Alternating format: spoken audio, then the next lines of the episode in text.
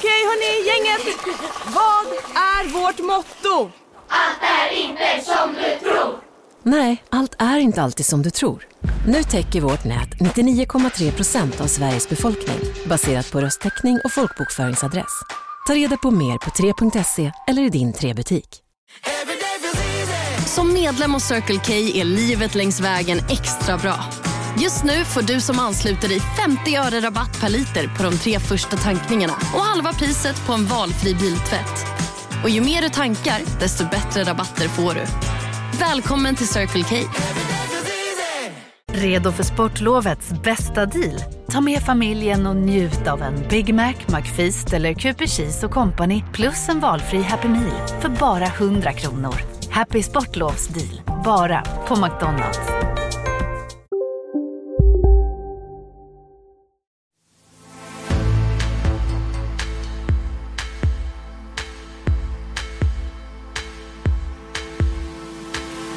Person sköts ihjäl och tre skottskadades ikväll i närheten av Första centrum i södra Stockholm.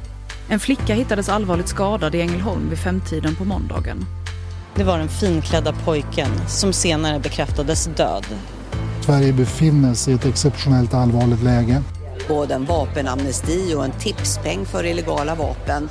Eh, Men också att kommunerna redan nu i sommar ska kunna anställa fältassistenter och andra trygga vuxna. Kom igen nu, Socialdemokraterna! Kom igen! Om jag har efter eh, 20 år i politiken så känner jag att jag har eh, gett eh, allt. Sverige ska inte förvänta sig att bli godkänd som NATO-medlem till NATO-toppmötet i Vilnius i juli. Det politiska Sverige söker svar på försommarens blodiga våldsspiral. Vapenamnesti och nya fältassistenter redan i sommar, säger Socialdemokraterna. Kriskommission föreslår polisfacket. Det sker en mobilisering, säger justitieministern. I partiledardebatten blev det återigen kiv om vindkraft kontra kärnkraft. Och dagen efter tillkännagav Miljöpartiets Per Bolund att han lämnar uppdraget som språkrör. Turkiets Erdogan kom med ännu ett beskt NATO-besked. Men Sveriges NATO-förhandlare vägrar att se nedslagen ut. Vet han något som vi inte vet? En timme om veckan som gick. Jag heter Staffan Dopping. Det här är tredje veckopanelen i juni månad, men inte den sista. Vi har ett möte också i midsommarveckan, fast lite tidigare än vanligt. Och också från Almedalen kommer det en podd eller två, så det är inte semesterdags än. Och verkligen inte för de här tre individerna som ska ge substans till skutan idag. Paulina Neuding, journalist och opinionsbildare, bland annat verksam på Svenska Dagbladet. Emil Källström, VD för gröna kemibolaget Sekab och tidigare ekonomisk politisk talesperson för Centerpartiet. Och Lasse Stjernkvist, tidigare kommunalråd för Socialdemokraterna i Norrköping. Välkomna! Tackar. Tack så mycket. Är ni beredda att säga sanningen om den här veckan? Hela sanningen och inget annat än sanningen? Definitivt. Alltid. Ska jag göra mitt bästa. Då börjar vi med en tragedi på Medelhavet. Ekot och SVT rapporterade. En överfull båt som var på väg från Libyen till Italien kapsejsade på djupt vatten. Det finns uppgifter om att upp till 100 barn befann sig på båten. Idag kommer nya uppgifter om att upp till 750 personer var ombord på båten. Mer än 500 människor alltså befaras ha drunknat. Det var i onsdags som flyktingbåten sjönk, eller fiskebåten som det var, cirka 30 meter lång. Många av kvinnorna och barnen ska ha vistats under däck. Nio personer av de som överlevde förlisningen har gripits misstänkta för människosmuggling. Vad är att säga om den här tragedin?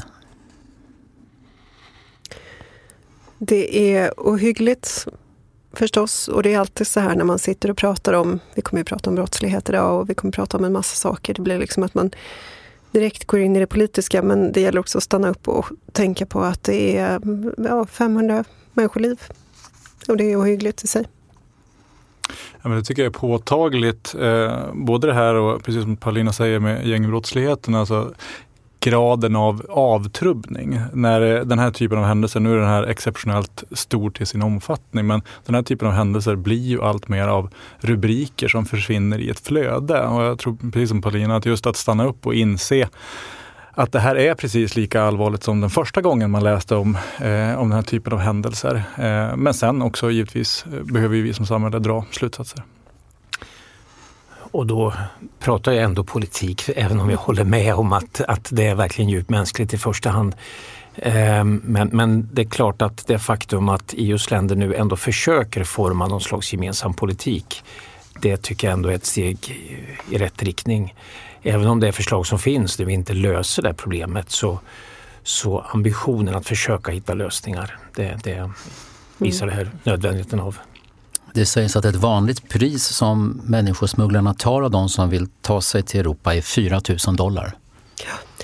Nej, men det här är ju en påminnelse om hur djupt omoralisk vår migrationspolitik är, vår asylpolitik. Att vi har ett krav på att människor ska ta sig hit. Och när de har tagit sig igenom det nålsögat så följer nästa nålsöga. Och det är asyllagstiftningen. Ehm, det här är verkligen en påminnelse om att vi måste ha en ordning där vi dels har andra regler för när man ska komma till Europa, dels att man söker därför man är eller från säkra länder. Så här kan vi inte ha det. Går det att förstå att det finns människor som vill tjäna otroliga pengar på att sälja de här livsfarliga båtresorna från Afrika till Italien? Ja, det finns ju ondska i världen. Det finns ju en sån här ondska. Dagens Nyheter har intervjuat en syrisk man som skulle ha varit ombord på den här fiskebåten men som ångrade sig. Eh, trots katastrofen på Medelhavet så tror han att han kommer att försöka ta sig till Europa senare på liknande sätt. Havet är mer barmhärtigt än arabiska ledare, säger han till DN. Mm. Ja, och det finns ju väldigt, väldigt många människor som ser det likadant och det är därför vi måste ha en, ha en annan ordning. Det är nästan så att vi håller upp en ring, en brinnande ring och säger hoppa. Och nästa kortämne handlar om krigsaggression, moral och choklad. Efter kritiken mot chokladtillverkaren på grund av ägaren Mondelez verksamhet i Ryssland så väljer nu Nöjesparken i Göteborg att tillfälligt pausa alla inköp av Marabou-choklad till sina chokladhjul. Fler företag bojkottar nu Marabou sedan bolagets ägare Mondelez svartlistats av Ukraina. För oss är det självklart att eh, alltid ha koll på vilka leverantörer som eh, är, om vi ska kalla dem goda. Eh, och i det här fallet så bedömer vi att Mondelez inte är det. SJs Tobbe Lundell berättade i Ekot att Marabos ägare inte tillhör de goda och P4 Göteborg rapporterade om att Mondelez produkter tas bort från chokladhjulen. Vad säger panelen, Lasse Stjernkvist, om chokladbojkott i solidaritet med Ukraina? Ja, men apropå det som vi pratade om förut, det finns ondska och därför kan man ju aldrig förlöjliga eller förminska vikten av att människor försöker vara goda. Även om, om det här med bojkott är ett trubbigt instrument så, så ambitionen, den, den kan ju inte vara annat än vällovlig. Paulina? Mm. Ja, ambitionen är vällovlig, kanske kan man åstadkomma någonting i det här fallet. Men det är väldigt svårt att åstadkomma någonting i det, i det stora. Ehm, det är så lätt att man, att man enas kring en sån här symbol och så börjar den liksom i nyhetsförmedlingen så börjar den överskugga väldigt mycket. Ehm, jag har själv inte lust att köpa Marabou. Jag är helt, ehm, helt på samma sida som, som de som bojkottar och samtidigt så tror jag att det här är sånt som som är tacksamt att prata om och så gör ganska, stor, eh, ganska liten skillnad i verkligheten. De stora matvarukedjorna har enligt Expressen inga planer på bojkott. Coop till exempel säger att man har slutat sälja varor som är producerade i eller innehåller råvaror från Ryssland. Men de varor som Mondelez säljer till Coop är inte producerade där, säger pressekreteraren Marcus Björling. Eh, men Fotbollförbundet, Försvarsmakten, ehm, Eh, ja, Liseberg och vilka, vilka fler som, som, och SJ alla möjliga. Vad säger du Emil om detta? Nej, men vi på Sekab satt i februari 2022 och såg över alla våra leverantörskedjor. För det var liksom helt, helt enkelt, vi hade noll intresse av att direkt eller indirekt... Och var, vilka kriterier är det då för att säga att de här har en, en så nära koppling till att finansiera Ryssland så de ska bort? I vårt fall så var det här ganska, det var ganska enkelt och, vi, och det var ganska få samarbeten som behövde avslutas och de var ganska tydliga. Och, och någonstans här, det går alltid att problematisera detta bortom all rim och reson. Men eh, så länge man känner att man själv och de man samarbetar med faktiskt gör sitt allra bästa för att inte på något sätt bidra till den ryska krigsinsatsen, då kommer man ganska långt. Och när man pratar om Mondelez och så vidare, det är ju uppenbart att de inte gör sitt allra bästa. Tvärtom, de gör sitt allra bästa för att fortsätta med affärerna i Ryssland eh, på grund av liksom, kortsiktiga pekuniära skäl. Och varje enskild bojkott av det här slaget är ju mer symbol än substans. Men väldigt många eh, liknande aktioner blir ju eh, totalt sett kännbart för den ryska ekonomin.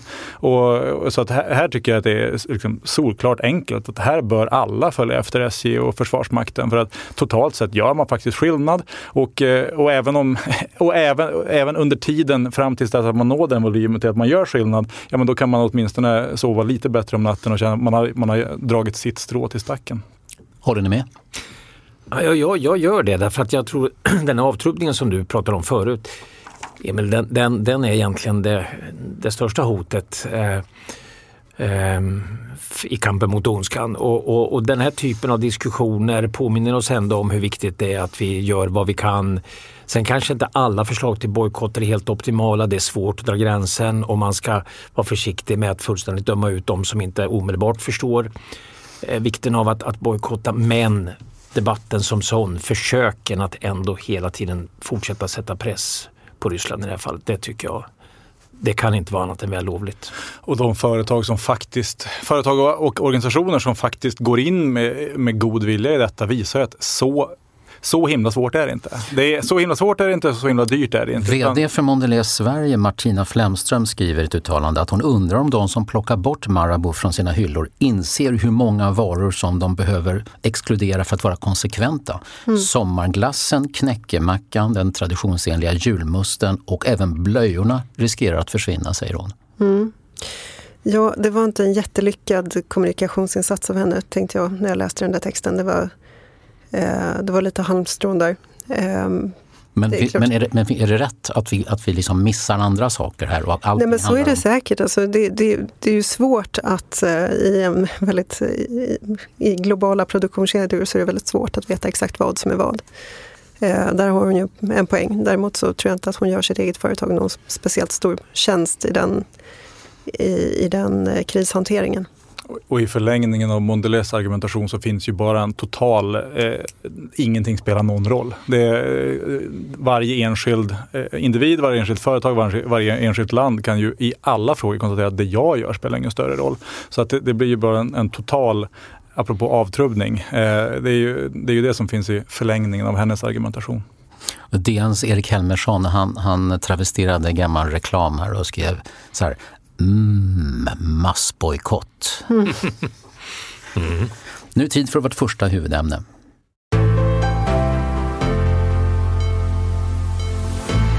En 15-årig kille skulle ha gått på bal och haft kul med sina kompisar ikväll. Men han kom aldrig iväg. Två personer anhölls i natt misstänkta för skottlossningen i Farsta i södra Stockholm igår kväll då fyra personer blev skjutna. Han hade precis startat, en knappt börjat livet. Ska gå ut nian och så bara ta allt slut. Det, det finns inte ord för det. En flicka hittades allvarligt skadad i Ängelholm vid femtiden på måndagen. Händelsen rubriceras som försök till mord. Rapportering från Aftonbladet, Ekot och P4 Stockholm och P4 Kristianstad. Det är ju hjärtskärande att ta del av de här våldshändelserna, morden och mordförsöken på olika håll i landet. Dödsskjutningar har vi nästan blivit vana vid och nu har allvarliga knivskärningar blivit fler.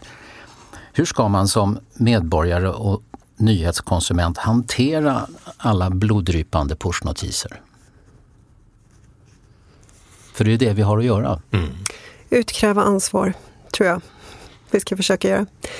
Alltså det här är ju en utveckling som har pågått under lång tid och ett av En av de personer som blev skjutna i Farsta, tack och lov, så, så blev hon inte allvarligt skadad. Det var en kvinna i 60-årsåldern eh, som sa att hon sprang direkt när hon hörde att det var skottlossning och hon kände igen ljudet. Så mm. Jag har ju bott i Farsta länge så jag känner igen ljudet av skottlossning. Eh, så var inte det Sverige som jag växte upp i. Och det här är konsekvensen av politiska beslut och politiska, politisk handlingsförlamning. Eh, jag tror att det är viktigt att eh, prata om hur vi hamnade här och hur vi tar oss till en bättre plats. Alltså jag tänker på mordet på Caroline Hakim för ett par år sedan. Då sa vi ju alla, alla att nu, nu är det nog, det här är det värsta vi har hört en, en mamma med sitt barn i famnen avrättad på öppen gata. Eh, mm. Man har fortfarande inte dömt någon för det här mordet. Eh, det, det, det, liksom, det här har pågått länge. Lasse Paulina säger att det här är följden av politiska beslut. Mm. Ja, eller uteblivna beslut. Eh, eh, nej men först till, till, din grundfråga, liksom, hur, hur ska man reagera? Och, och, och vi, vi eh, som politiker brukar ibland klaga på att det bara är negativa nyheter och då säger journalister att ja, det beror ju på att vi, vi bevakar det som är ovanligt. Eh, mm. Eh, och vardagen är ju ganska bra. Så, eh, men det här visar väl det omvända. Alltså ibland måste man också uppmärksamma det som faktiskt händer ofta därför att det är så pass allvarligt. Och återigen, eh, avtrubbningen får liksom aldrig göra oss, göra oss eh, loja inför den här typen av nyhetsnotiser. Eh, sen är det ju så att, att eh, ja, men det här är väl liksom ett sånt klassiskt exempel på att, att eh, vi, jag säger vi, som politiker ibland har en oförmåga att uppfatta när, när allvarliga problem är på gång. De verkligt stora katastroferna kommer ofta smygande. Klimatkris, skjutningarna började 20-talets början, tog fart ordentligt eh, 2006-2007 eh, och sen har det ökat och eh, nu först de senaste åren så är det verkligen på, ja, inser alla verkligen allvaret men det tog alldeles för lång tid. Det var en väldigt svart början på sommaren. Emil Källström, hur gör du för att hantera det här? Och vad tänker du liksom om, om vem ska göra vad?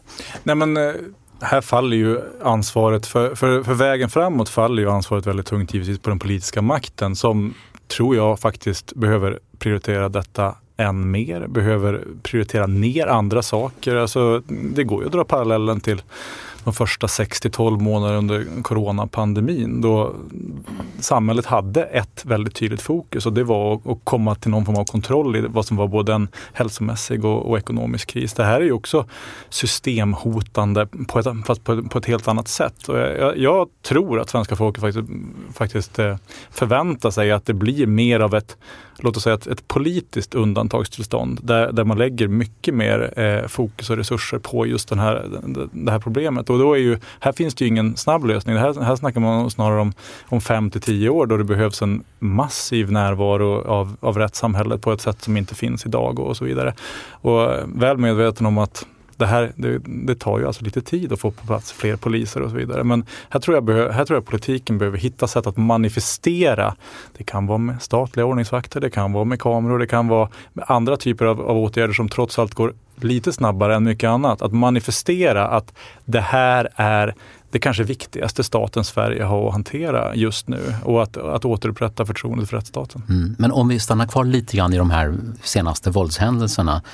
Vi, vi hörde ju några klipp där och eh, bland annat den här eh, knivskärningen på en tioårig flicka i Ängelholm och sådär. De är ju rätt olika de här våldsdåden. I de flesta fallen så finns ju redan misstänkta förövare som är anhållna och häktade. Eh, eller finns det, tycker ni, någonting som de har gemensamt, de här senaste fruktansvärda händelserna? Just det här fallet i Ängelholm verkar ju sticka ut. Men det som är gemensamt för den här gängbrottsligheten, oavsett om den manifesteras genom skjutningar eller bombdåd eller att man tystar vittnen och allt det där som vi inte ser. Eh, det är ju att den drivs av utanförskapet. Det här är, eh, det här är någonting som har grott under lång tid i Sveriges utanförskapsområden. Eh, och de är ju, alltså polisen har ju en teknisk term för att definiera vad som är ett utanförskapsområde. Det är ett område där, där tilltron till staten är svag och folk vågar inte vittna och folk reser till IS och så vidare. Alltså det är väldigt sådana här kvalitativa mått. Men när forskare har tittat på det här, vad är det för områden som blir utsatta områden? Ja, men det är de som har en hög andel migranter. Och det, det är nästan Eh, det är nästan automatiskt, alltså det finns några undantag men i regel är det så, får ett svenskt bostadsområde väldigt många migranter, då förfaller det i det som vi kallar för utanförskap. Och det är det här utanförskapet och de gängen som är en produkt av det här utanförskapet som driver den här våldsutvecklingen och det ska vi vara väldigt, väldigt klara över. Alltså det, som, det som har hänt är ju just att, att antalet döda på grund av skjutningar har ökat. Alltså I övrigt är det ju inte så att vi ser någon alarmistisk förändring av brottsligheten utan just den här typen av gängbrottslighet som, som har ökat. Och, och jag, jag håller verkligen med justitieministern om att, att det är exceptionellt. Och, och mm, nu, nu talar man väldigt mycket om kraftsamling och samarbete, polis, socialtjänst, skola. Eh, och då måste också det politiska systemet visa samma sak, nämligen att man förmår i den här frågan kraftsamla. Jag vet att det låter naivt, jag vet att, att det är lättare sagt än gjort. Men, men läget är så pass allvarligt så att i den här frågan så, så måste eh, framförallt de regeringsbärande partierna visa att, att det här måste vi lösa tillsammans. Eh, det är en trovärdighetsfråga. Ehm, och, och ehm, den, den, manifestation som Emil efterlyste, det är precis den som behövs. Ja, så jag tänkte vi tala om det nu alltså. Det som Våldsvågen här, förutom nyhetsrapporteringen, det aktiverar intresseorganisationer och olika delar av civilsamhället och förstås våra politiker.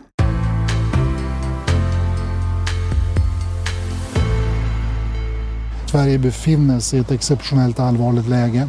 Polisförbundet kräver att regeringen tillsätter en nationell kriskommission för att stoppa gängvåldet. Både en vapenamnesti och en tipspeng för illegala vapen. Eh, men också att kommunerna redan nu i sommar ska kunna anställa fältassistenter och andra trygga vuxna. Eh, det sker nu en, en mobilisering eh, från rättsvårdande myndigheters sida, från, Eh, från socialtjänst, från, från politikens sida. Alla som på olika sätt kan, eh, kan bidra till att bryta den här utvecklingen. Ja, nationell kriskommission det är Polisförbundets recept för att åstadkomma någonting här och nu. Och Magdalena Anderssons parti tror att en kombination av vapenamnesti, tipspengar till den som berättar för polisen var det finns illegala vapen. Plus ett löfte nu före midsommar till landets kommuner om att det kommer extra pengar så att de redan i sommar kan anställa ytterligare fältassistenter och andra trygga vuxna. Så man kan få bukt med det akuta våldshotet. Då. Medan justitieminister Gunnar Strömmer, som på slutet här, han visar väldigt stort allvar. Han talar om en mobilisering från alla aktörer som tillsammans kan bryta utvecklingen. Eh, ja, vad säger panelister Neuding, Källström och Stjernqvist om de här förslagen? Ja, Magdalena Anderssons förslag det är ungefär som att ställa sig och blåsa väldigt, väldigt, så mycket man bara kan på en skogsbrand. Alltså na eh, nattvandring och så vidare, det är ju någonting som fungerar mot eh, stökiga ungdomar. Det, det, är ingenting som fungerar mot en maffia med militära vapen som skjuter omkring sig bland allmänheten. Eh, och amnestier, jag menar vi hade en amnesti för explosiva varor, alltså handgranater och annat hade vi 2018. Eh, mellan 2018 och 2022 hade vi 500 bombdåd i Sverige. Eh, mer eller mindre. Eh, det är inte så att, alltså, det man brukar få in är ju jaktvapen och annat. Det är inte så att gängen i ett läge när människor, eh, gängmedlemmar känner sig hotade, man tycker att deras, eh, ens familj är hotad och så vidare. Det är inte så att man börjar avväpna sig då. Är, någon måtta får det vara på, på struntpratet. Men den här mobiliseringen då som Strömmer talar om, vad, vad, handlar det om? Ja, men det är klart att den är fullständigt nödvändig. Men det första som måste ske är att man slutar fylla på de här områdena. Um, men vad, menar, vad, vad, är innehållet i ordet mobilisering? Ja, men det sker ju en stor mängd straffskärpningar och satsning på kriminalvård. Och det, alltså, det, det är ju ett stort, stort reformpaket som kommer genom, ja, från Tidöavtalet från början. Eh, Emil, från Socialdemokraterna så låter det som att man har förslag som faktiskt kan ändra situationen redan i år eh, med hjälp av, att få tag på nya fältassistenter och andra trygga vuxna. Ja, men det är väl uppenbart att det inte gör någonting åt den akuta situationen som vi är i här, här och nu. Eh, här måste man liksom dela upp i det som är långsiktigt rätt, allt ifrån sociala insatser, utbildning, nattvandring, what have you, Eh, det har ju en sak gemensamt, det är ju liksom alldeles för sent för det. Eller rättare sagt, det kan vara rätt sak att göra, men det handlar om att lösa problem, eh, att slippa problem om tio år. När man pratar om i allt väsentligt eh, Eh, barnsoldater i, eh, i svenska eh, förorter och på svenska gator och torg då, då, är man ju så långt bortom den typen av åtgärder. Men det är inte sagt att de är fel. Och, och Strömmer stängde ju inte dörren för dem. Gör det också. Men det handlar ju om att, att möta en situation som har fått eskalera bortom alla rimliga gränser. Och då är det ju eh, staten har i alla lägen, eh, eller åtminstone än så länge, har, har ju alla möjligheter att visa att den är så pass mycket starkare än, eh, än, andra, eh, än andra aktörer i samhället, inklusive gängen. Finns det någonting man kan göra som, som innebär att det är ett bättre läge om tre, fyra, fem månader redan? Det, det, jag kan egentligen inte överblicka. Det, det jag tror man behöver det är, det är en massiv närvaro av rättssamhället. Och det handlar om poliser, det handlar om, om vakter och, och den typen av, eh, av goda krafter som väldigt praktiskt möter och, och förhindrar det som annars De här trygga vuxna som Magdalena Andersson talar om, vad, vad ser du framför dig? Vad med, ja, men, det väl... Kan man anställa människor så att säga, med, med yrkesbeteckningen trygg vuxen? Alltså vi, vi, kan ju sitta och, och förlöjliga och, och, och, recensera förslag och säga att det finns inget förslag egentligen som i grunden löser problemen. Skärpta straff gör det inte heller. Och, men, men läget är lite för allvarligt tror jag för den typen av, av retorik i den här frågan därför att Alltså jag tycker det, det, svenska politiska systemet har visat prov historiskt på en, en, förmåga att när det verkligen är allvar och skarpt läge, då har vi en förmåga att, att lägga det, det som skiljer oss åt sidan och förenas kring det som, som faktiskt är gemensamt och koncentrera oss på, på grundproblemet. Eh, jag tycker det finns många sådana exempel. Nu senast i modern tid pensionsfrågan där partierna faktiskt eh, samlades. Och den här frågan, är det någon fråga just nu som kräver samma typ av samling? Ja, vid sidan av försvars och NATO krigsfrågan. Men det här är den andra i vår tid där det verkligen ställs krav på att man, man kan enas om att över tid verkligen se till så att man mobiliserar alla de politiska resurser som behövs för att möta det här. Och då kommer det inte vara ett förslag, det kommer inte ens vara två, utan det kommer att behövas många under, under en längre tid för att vända den utvecklingen. Mm. Min fråga handlar väldigt mycket om vad och hur.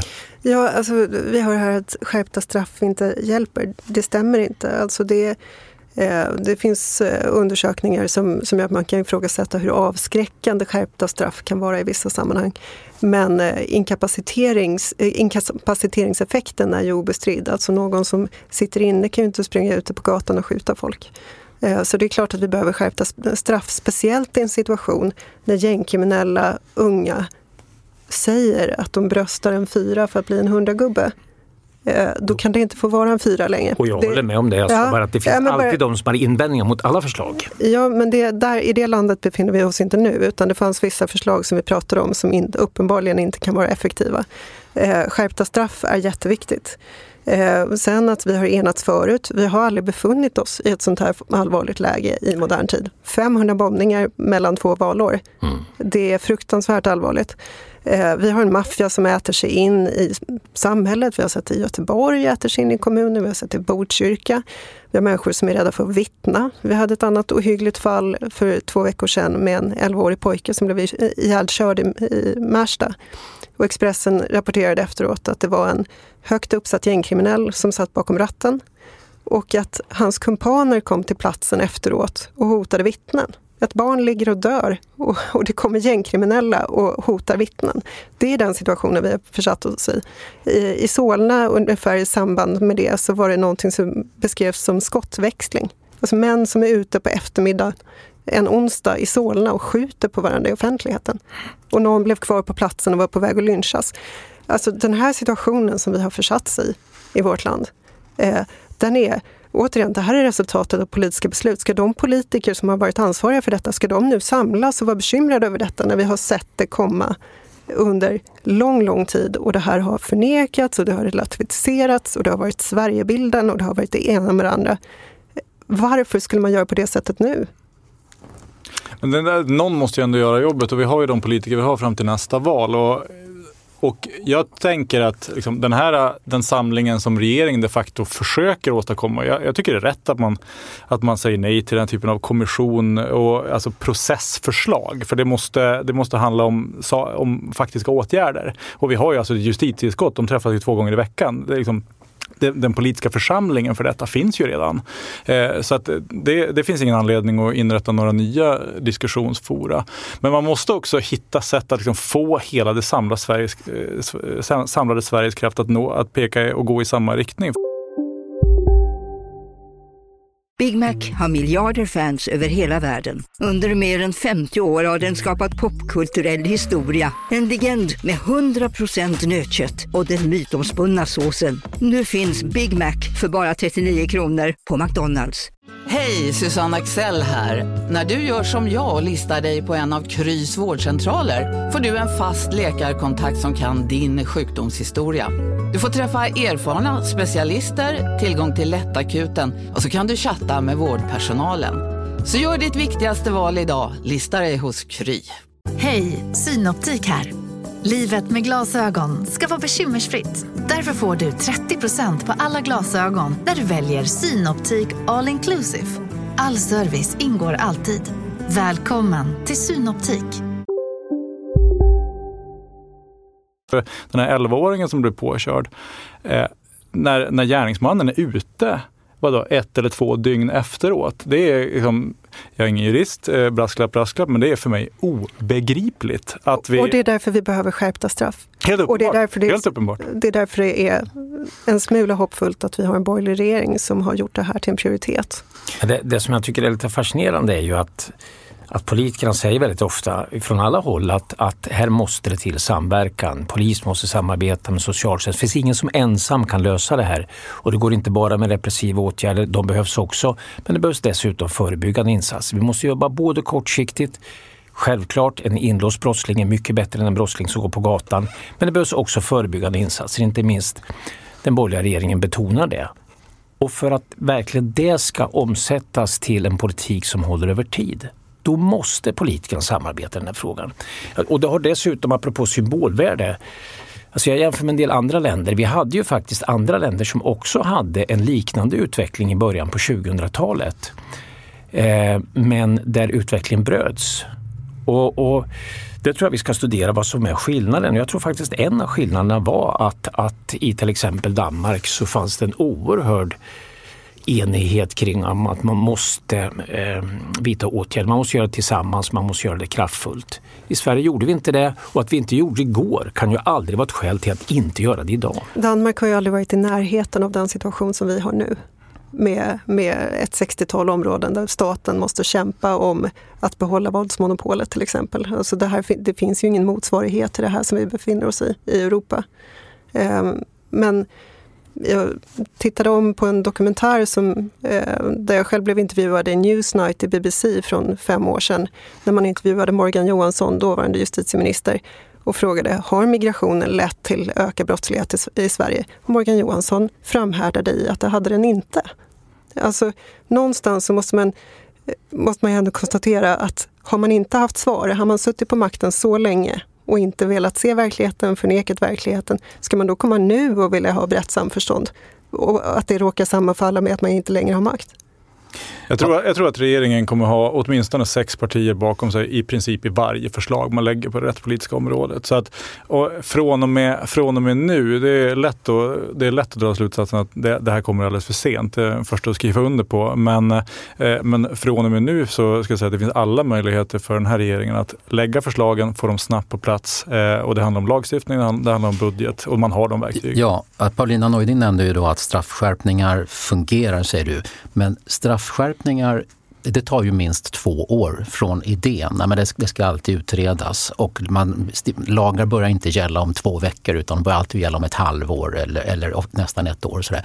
Så jag, är ofta, jag funderar ofta på realismen när höga politiker vill åtgärda ett allvarligt problem eller missförhållande eh, Även om det handlar om sånt som har utvecklats under decennier, till exempel uppbyggnad av elnät, kraftverk, brottsutveckling, utbildningsväsendet så uttrycker sig många att de sitter inne med en lösning som snabbt ska innebära en förbättring eller slut på det som är dåligt. Alltså det här med här och nu. Men det, men det, är, men det är väl därför som... Finns det någon realism i det? Men, nej, det är väl alltså, därför som regeringen säger eh, att eh, det kommer sannolikt bli sämre innan det blir bättre. Jag tror att den insikten finns. Men oppositionen säger ju att här har vi idéer om hur vi snabbt ska kunna göra någonting åt det här och även Polisförbundet mm. talar om här och nu. kortsiktigt säger man. Tror jag alltså, tyvärr man ska vara skeptisk till. Ja, det, det, tror jag också. Alltså det, det, det, finns ju ett behov ibland av att, eller behov av, men, men det finns en förenkling ibland och det, det är inte bra. Ehm, de flesta problem kommer smygande och det tar tid innan man kan lösa dem. Men ibland kan ju faktiskt kraftsamlingar leda till att åtminstone knäcker utvecklingskurvan. Det innebär ju inte att problemet är löst, men det innebär ändå att man att man börjar se någon slags slut på eländet när man ser att, att det sker en, en, ett trendbrott. Och det ska vi inte behöva vänta på eh, i, i, under, under många år utan det måste kunna gå att åstadkomma snabbare. Och i onsdags var det partiledardebatt, säsongens sista. Det blev förstås en del om våldsvågen från talarstolarna men det gled också in på energipolitiken, än en gång. Ja, herr talman. Först så byggde Socialdemokraterna ut kärnkraften. Sen la Socialdemokraterna ner kärnkraften. Landbaserad vindkraft är det som snabbt kan ge oss mer billig el i Sverige. Så min fråga är denna. Kommer ni nästa vecka rösta för det nya energipolitiska målet eller rösta emot? Herr talman! Ja, vi socialdemokrater ser ju ett behov av att bygga ut eh, elproduktionen betydligt snabbare än så. Och därför så har ju vi förslag på ett helt annat mål. Herr talman! Kom igen nu, Socialdemokraterna! Kom igen! Ni byggde kärnkraften, ja, jag ger er det. Men det var också ni som avvecklade kärnkraften. Ja, regeringspartierna de ville förmå Magdalena Andersson att ställa sig bakom ett nytt energipolitiskt mål som ska klubbas i nästa vecka av riksdagen. Men det kom inget sånt besked från den tidigare statsministern trots Ebba Buschs enträgna “Kom igen Socialdemokraterna”. Mm -hmm. Kommer det fortsätta så här tror ni med ständigt ordkäbbel om vindkraft kontra kärnkraft? Är det... Alltså, är det en refräng som, som är... Alltså nu, nu låter jag som en bitter gammal gubbe och det vill jag verkligen inte göra. Alltså, men, men, jag, men. Jag, jag, men, men. men jag tycker liksom att när jag lyssnar på den här eh, debatten, jag försökte verkligen göra det och jag, liksom i grunden har jag ett oerhört förtroende för det politiska systemet och nästan alla politiker jag träffat är i grunden sympatiska och trevliga och ärliga, ambitiösa människor. Men med det sagt, med det sagt så, så visar det här att vi liksom har ett dysfunktionellt system. Valrörelsen tar aldrig slut. Alltså den retorik där man hela tiden söker konflikter även på områden där, där vi ligger ganska nära varandra. Den, den liksom, dramaturgin den är förödande. Den, den, kan vi leva med inför ett val för då är det naturligt att man betonar det som skiljer. Det ska man göra. Eh, och det är också naturligt att man tar ut svängarna. Men när vardagen kommer då måste man också kunna samtala, man måste kunna resonera. Det, det, är klart att socialdemokratin har ett problem därför att man inte har formulerat svar på en del frågor som man måste svara på och det förstår jag verkligen att regeringen ställer enträgna frågor om. Men man måste kunna göra det på ett sätt så att man ändå försöker liksom hitta lösningar för nu, nu valet är över. Men om Socialdemokraterna nästa vecka röstar nej till att slå fast det här nya målet 100% fossilfritt som ju mm. regeringen Eh, och Sverigedemokraterna gillar. Eh, kan hennes parti då samtidigt säga så här att vi minsann inte är emot kärnkraft som de andra säger? Jag tycker det. Alltså jag tycker att det långsiktiga målet måste vara ehm, eh, att, att vi, vi faktiskt bygger helt på förnybara energikällor. Det långsiktiga målet. Men det utvecklingen har visat det är ju att vi måste leva med, med en del ändliga energikällor, typ kärnkraften, under betydligt längre tid än vad vi från början trodde. Och ja, du som säger att man ska samverka, komma samman ja. och de, de, stora partierna. Och då måste vi kunna säga och, två saker samtidigt. Vi måste kunna säga att jo, men på väldigt lång sikt så ska vi avveckla kärnkraften därför att det är också en ändlig energikälla. Men vi måste enas om att, att inom, inom en, en ganska lång period ändå ha kärnkraften kvar. Och det förstår jag, det rör sig där rör sig regeringen och där finns också socialdemokratin. Och nog 17 borde man då kunna hitta en, en politik där, där man är någorlunda överens. Som man gjorde 2017 i över, energiöverenskommelsen. Nu borde man kunna modifiera den så att den, den håller även idag. Paulina, analysera. Ja, nej men när jag hör, bara jag hör de här klippen så påminns jag om att liksom, varför det är så plågsamt att lyssna på de här debatterna. Det är nästan så att man som ledarskribent så vill man ha liksom ett läkarintyg på att man inte behöver titta på dem, att man får hjärtsnörp. eh, nej men det... Eh, jo, jag, jag håller nog med om att det här, här är ett område där, där det behövs samverkan och där det eh, men där det låter fullständigt orealistiskt liksom att Sverige i, i, i dagens läge med situationen i vårt närområde skulle förlita sig på, på vindkraft som dessutom är kraftigt miljöförstörande. Det, jag, jag förstår inte hur man resonerar. Emil? Jag tror att retoriken är så pass, eh, att tonläget är så pass högt för att det knappt finns någonting att bråka om. Alltså här, här har ju växt fram ett nytt konsensus jag, eh, och, och, och, en, och, en, energipolitik där, där samtliga kraftslag kommer att växa vidare, inklusive både vind och, vind och kärnkraft. Och när jag lyssnar, jag kommer ju direkt från klimatmötet som regeringen har bjudit, bjudit in idag fredag. Och, eh, ja, du var där. Eh, ja, jag var där. Det var, det var, det var kul. Eh, och, eh, och då var det ju ett, ett segment om just eh, om just energipolitiken. Och, och då är det ju väldigt tydligt från, från regeringens sida att, eh, att man vill främja då samtliga kraftslag och det, eh, oppositionen är ju obefintlig mer eller mindre. Det, det är väl någon, någon stackars miljöpartist och vänsterpartist som, eh, som invänder eh, mer eller mindre. Och, och eh, jag tycker det här kan man, det, det, finns en bredare betraktelse i det. Jag skulle säga att det har växt fram de facto ett nytt svenskt konsensus i allt från energipolitik till, eh, till migration och integration till eh, ja, NATO är väl ett uppenbart sådant exempel också där hela eller väldigt stor del av det politiska spektrat eh, samtidigt reser sig upp och går till en annan plats och sen, som sen är den självklara. Det, lyssnar man på partiledardebatterna både i tv och, och i riksdagen så bortom tonläget så är, det ju, så är, så är ju de bedövande överens. I det, till och med äh, även i en sån, sån fråga som, som friskolor. Men då är det väl befogat att kalla det här meningsutbytet i, i riksdagen för käbbel om det så att säga inte handlar om verklig politik utan det är någonting annat? Ja, det, det, jag ser det som teater. Det här är veckopanelen från Kvartal och du lyssnar just nu på den version av podden som är öppen för dig som inte prenumererar.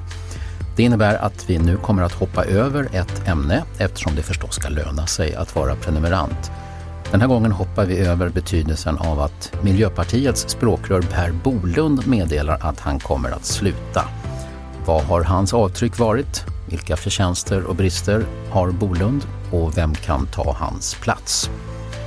Om du just nu känner att du framöver vill kunna höra hela veckopanelen och hela fredagsintervjun, gå in på kvartal.se prenumerera och teckna dig för en prenumeration. Du kommer knappast att ångra dig.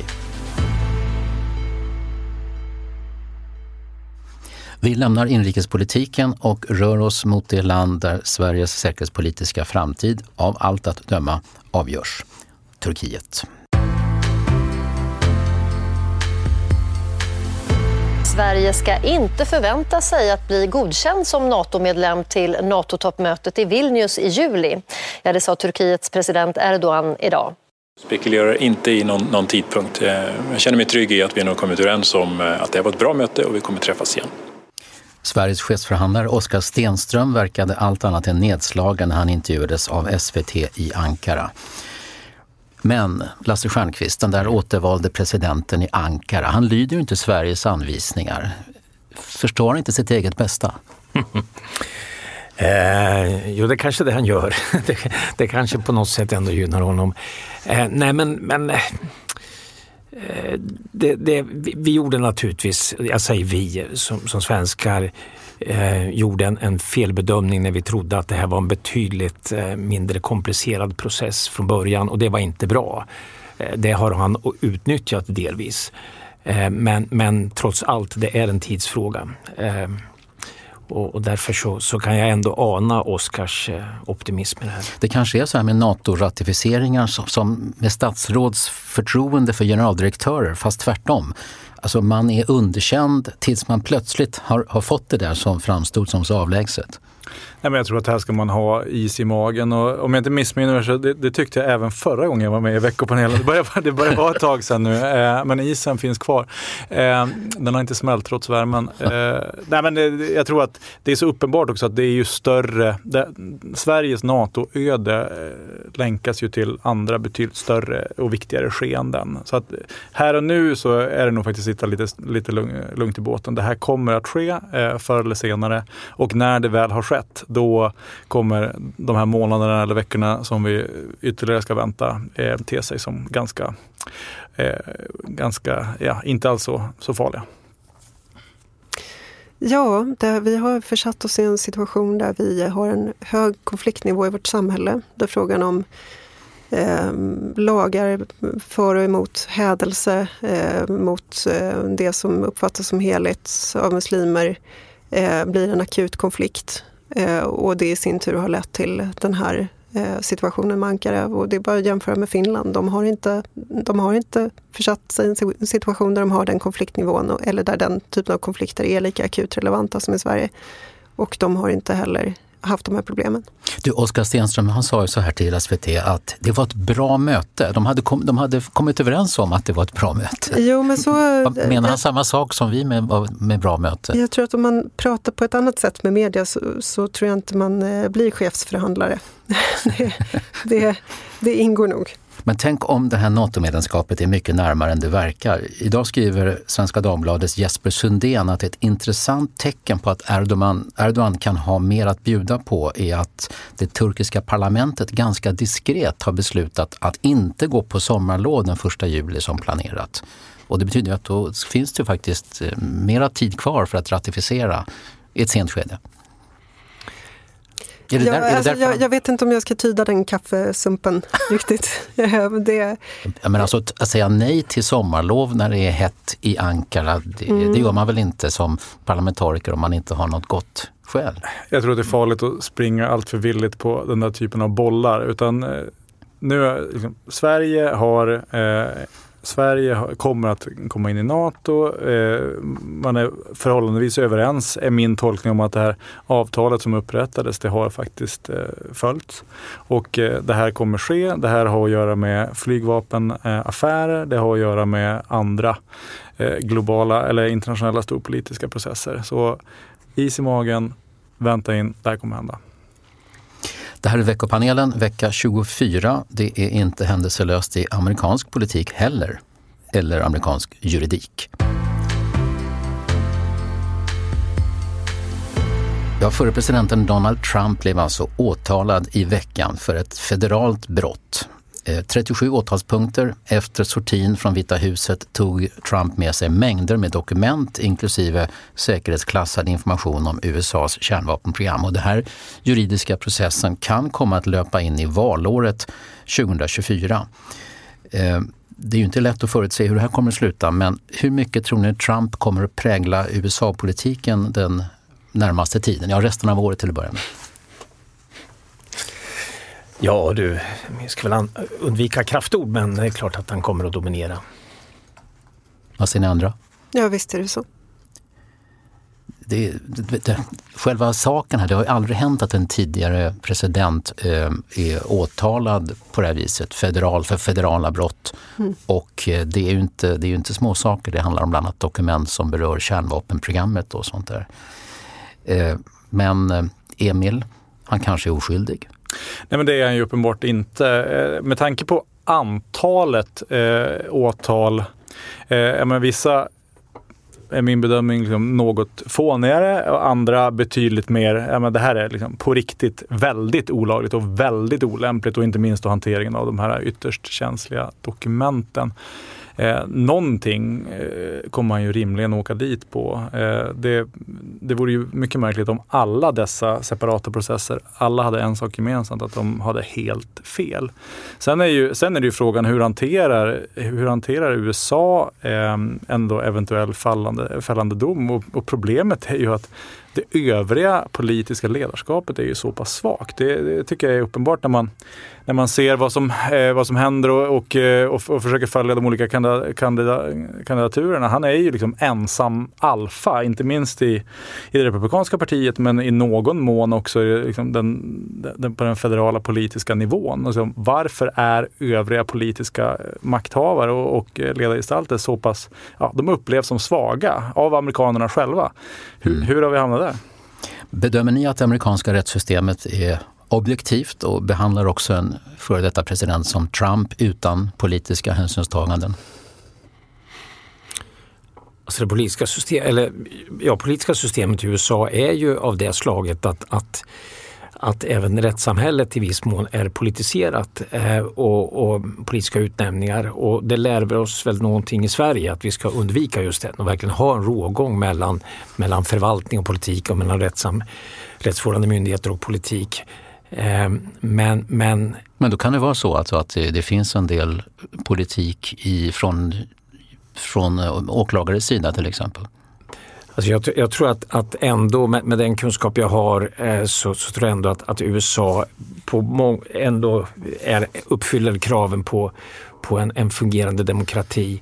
Men problemet är ju att det sätt som man ändå utser på gör ju att det alltid finns ytterligare liksom en anledning att, att, att eh, misstro och misstänkliggöra. Och överhuvudtaget när politiken förvandlas till juridiska processer och debatten går ifrån parlament till domstolar, då, då blir alla förlorare. Vad tror du kommer ut av det här Paulina? Ja, precis. Alltså, du är inne på någonting eh, helt avgörande. Alltså, och det här underminerar ju förtroendet, alltså oavsett vad, vad som visar sig stämma, om det blir fällande dom eller inte, så kommer det finnas en stark uppfattning inom, den, inom stora delar av den amerikanska högern att man är utsatt för en komplott. Eh, det blir att man är utsatt för lock him up, eh, liksom. eh, som, som politisk slogan. Och det, det fördjupar konflikter, det fördjupar kulturkriget. Det är eh, inte bra amerikansk politik mer allmänt då. Alltså det är konstigt tycker jag att det är, de här fyra åren mellan presidentvalen, de känns som är mycket kortare än vad jag tyckte det var förr i tiden. Det blir kortare och kortare också. Ja, det blir kortare. Fyra år är kortare. Kan det ha med åldern att göra? Jag har absolut ingen aning. Eller att valrörelserna inte tar slut i USA heller, utan de fortsätter på något sätt. Ständig valrörelse gör att man tappar tidsbegreppet lite grann. Men det är ju så extremt polariserat som vi vet i USA. Kan, kan skyttegravarna bli ännu djupare? Vad, vad tror du Emil? Jag tror tyvärr att, eh, att, det finns, eh, att det finns gott om nya dåliga saker som kan hända som gör det än svårare. Alltså fort, fortfarande är det ju så att eh, alla politiska församlingar i USA, inklusive de, de federala, är ju fortfarande förhållandevis fungerande. Man, man, man röstar om förslag, man, man, man, man tar fram budgetar och, och så vidare och, och, och processerna håller. Så det, det är klart att lägger ut på ytterligare en nivå av, av politisering eller, eller alltså också av själva spelreglerna och ramverket så, så skulle nog den amerikanska demokratin kunna bli mycket mer eh, icke-fungerande, tyvärr. Eh, och det är svårt att riktigt se de där positiva tecknen på liksom, den allmänna tillnyktring som vore eh, önskvärd. Alltså förr var det ju så, ja förr, men, men eh, jag ska inte säga att det är vetenskapligt, men, men en gång i tiden så var det ju så att, att ju längre ut på kanterna du kom desto farligare levde du och någonstans så ramlade du ner liksom i en avgrund när du kom allt för långt ut. Nu är ju snarare avgrunden i mitten, alltså den politiker som försöker, som försöker ställa sig i någon slags mittenposition. Och, och det, de som gör det i USA just nu har ju tyvärr oerhört svårt att få någon slags stöd. Så att eh, tyvärr, det, prognosen är rätt dyster tycker jag. För den som är intresserad av de här frågorna så kanske man kan, kan man ju lyssna på fredagsintervjun som jag gjorde med Malin Ekman häromveckan som har skrivit en bok som heter Skymning i Amerika när vi var inne på liknande saker. Nu, eh, mina damer och herrar, är det tid för veckans ord eller veckans person. Ni väljer kategori. Varsågod, Emil. Men veck det ord jag har stött på i veckan är 2018-sommar. Att eh, den, mm. den sommaren vi nu eh, går in i ska förutspås att bli en 2018-sommar. Och det man då menar är ju en väldigt varm, en väldigt torr eh, och sommar därmed risk för torka för jordbruket och skogsbränder. Och tyvärr så tyder ju allt på att det är precis så det kommer bli. Eh, och, eh, men eh, varför jag studsade lite på, på just begreppet, det var liksom, det här är nog den första i min värld så är det den första gången sedan 94 som en sommar nu några år efteråt liksom blir sin egen institution som man kan Mm. hänvisa tillbaka till. Eh, så att jag, jag tyckte det var, tyvärr då av helt fel anledningar, det är ju i grunden en, mycket allvarlig situation vi, vi befinner oss i och, och tyvärr någonting som jag tror kommer bli ganska dominerande de kommande månaderna, effekterna av det här extremvädret. Men eh, ja, så mitt, ord- mitt ord var 2018 sommar. Mm. Och många kommer väl ihåg de här italienska eh, brandplanen, för vi hade inte egna sådana utan de kom Just eh, som, som, som räddade oss. Och jag hade en, en, en skogsbrand precis i närheten så att jag har egna bilder lagt upp på Facebook där jag filmar när, när de här planen åker över, över mitt hus där. Så jag minns det väldigt väl. 15 juni så var det eh, för fem år sedan som de gjorde det. Eh, Lasse? Jag tar en person, eh, skulle kunna ha tagit honom alla veckor året runt, ständigt, Zlatan. Eh, därför att han, Den här han, veckan också? Ja, men nu är han ju så aktuell så nu, nu tar jag honom. Eh, och jag gör det därför att han, han, han utmanar alla föreställningar som jag har om vad, hur man ska vara och, och, och som jag tror de ganska många svenskar tycker är rimliga. Eh, Han, han säger en massa saker som är allt annat än politiskt korrekta och han, han behandlar folk på ett sätt som vi inte tycker man ska göra. Och ändå vinner han i längden. Kanske därför att han är så otroligt duktig och professionell men också därför att han smäller av ett leende som gör att vi inte riktigt vet vad han egentligen menar. Men, men hur som så, så ehm, Är du förtjust eller imponerad? Ja, Både och. Alltså man, man, gillar man fotboll så måste man älska en fotbollsspelare som Zlatan men också hans, hans, ehm, hans sätt att liksom strunta i vad omgivningen tycker. Eh, som politiker bör man ju undvika det kanske men, men ändå blir jag imponerad att han är, att han är så, så ehm, att han har sånt oerhört liksom starkt självförtroende som han har. Det, det måste man vara imponerad av. Okej, tack. Paulina, vad var ditt bidrag? Eh, mitt bidrag är en person, det är Ebba Åkerlund som mördades i attacken på eh, Drottninggatan som skulle ha fyllt 18 år den 7 juni. Så henne ägnade jag en tanke. Hon skulle ha blivit myndig Mm. Och det fick hon inte. häromdagen. Mm. Ja, detta var veckapanelen vecka 24 med Paulina Neuding, Emil Källström och Lasse Stjernkvist. Stort tack säger jag. Tack så mycket. Tack så mycket. Och så har jag några tips om mer på Kvartal. Fredagsintervjun. Författaren och skribenten Lena Andersson intervjuas av Jörgen Wittfeldt. Varför spårade debatten om hennes hungerkrönika så snabbt ur? Vad är sanning för Lena Andersson? Och hur har hennes hemort Tensta förändrats sedan hon själv växte upp där på 70-talet? Sanningslidelse är att inte ha makten som mål, säger hon. På sajten har vi en text om en svensk virolog, virusforskare, som just nu är föremål för en pågående rättsprocess i Uppsala. Virologen, vars namn är Åke Lundqvist, riskerar fängelse för att han lät sina vänner testa sig för covid-19 våren 2020 när pandemin var ny. Skribenter är organisationspsykologen Johan Grant och professorn i psykologi Per Granqvist. Processen i Uppsala.